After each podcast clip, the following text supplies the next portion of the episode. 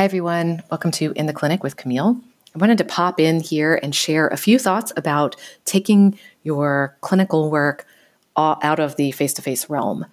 I know that many of you are doing this right now because of the coronavirus situation. I think that's a really wise move. I hope that more clinicians will consider going uh, virtual or going to a distance model versus meeting people face to face to keep everybody in your community healthy.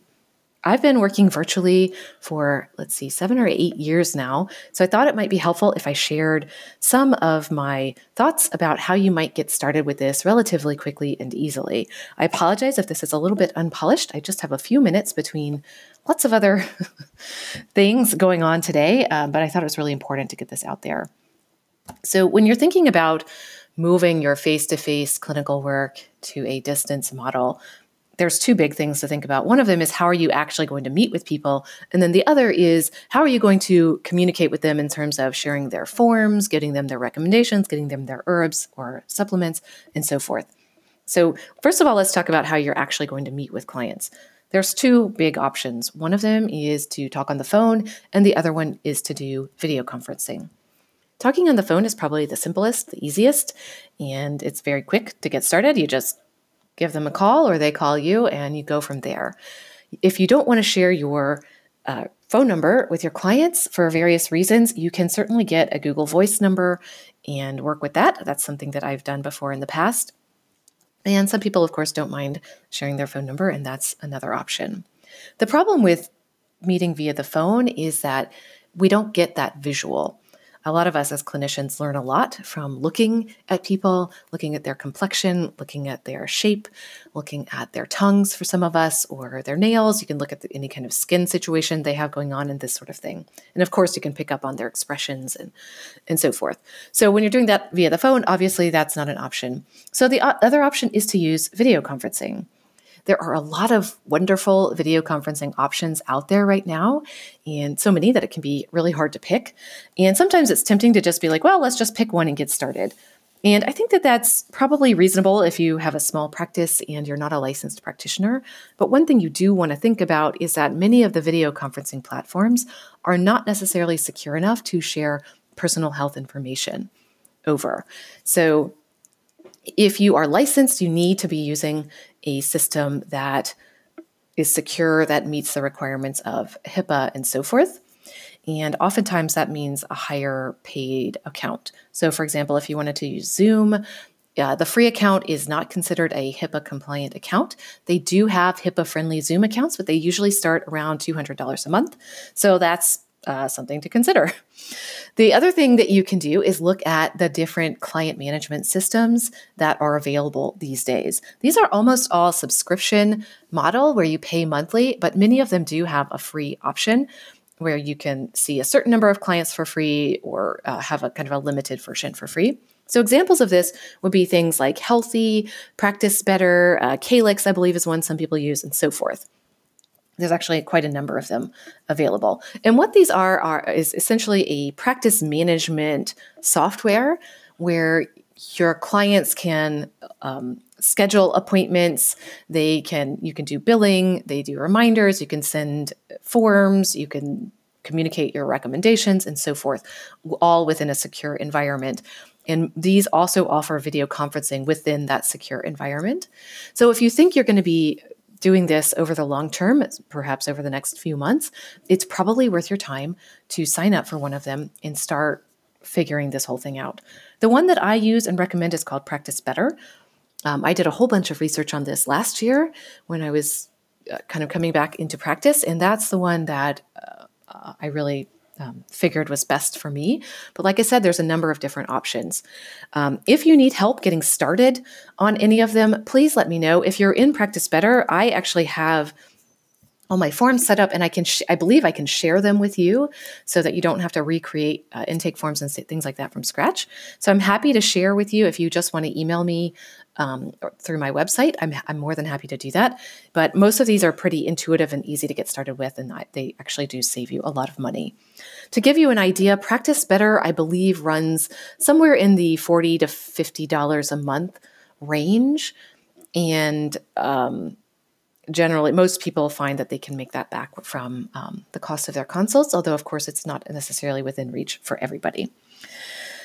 Okay, so those are some options. In terms of how you're going to do forms and this sort of thing, if you're not using a practice management system like Practice Better or something like that, uh, you can certainly send them via email.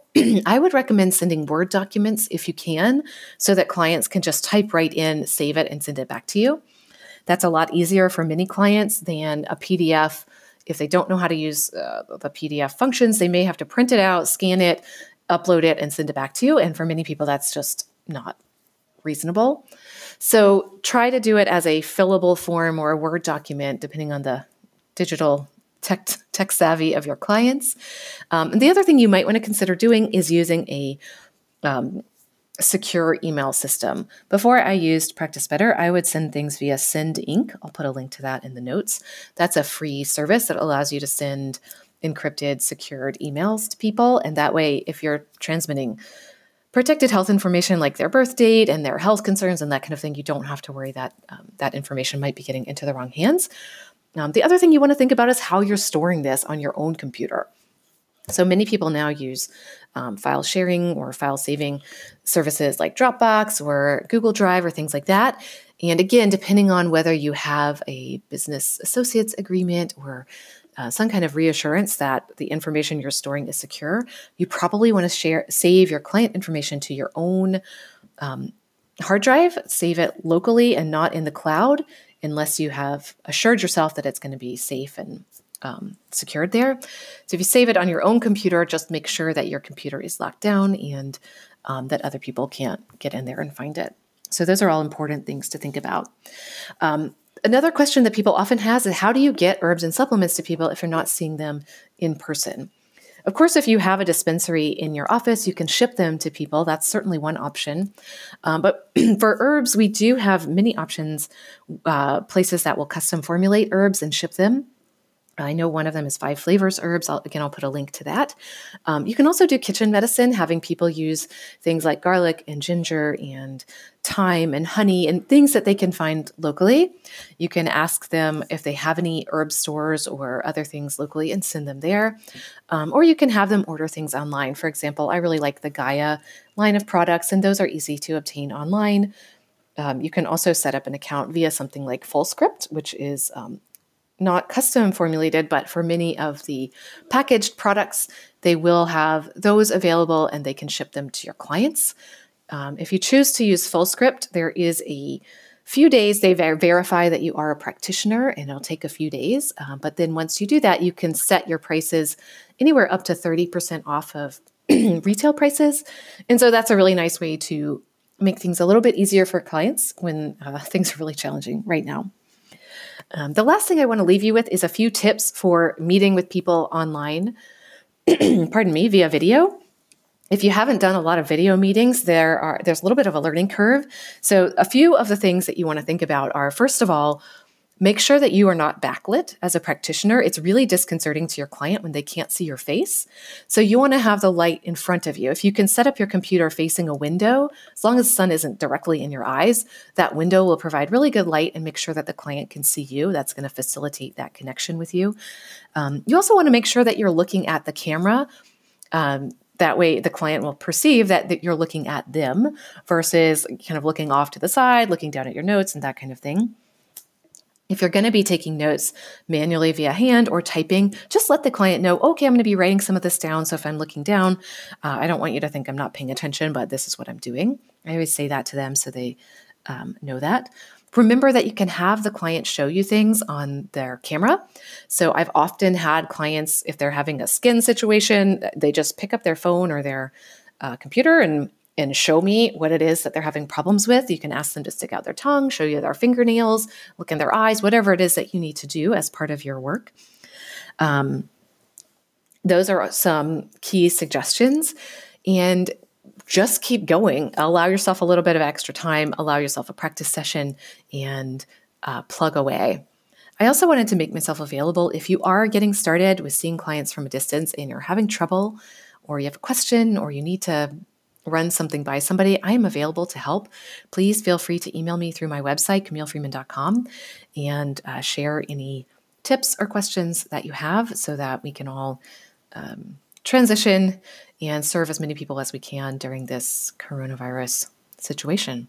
Okay, stay safe, everybody. Keep washing those hands, and I'll talk to you soon.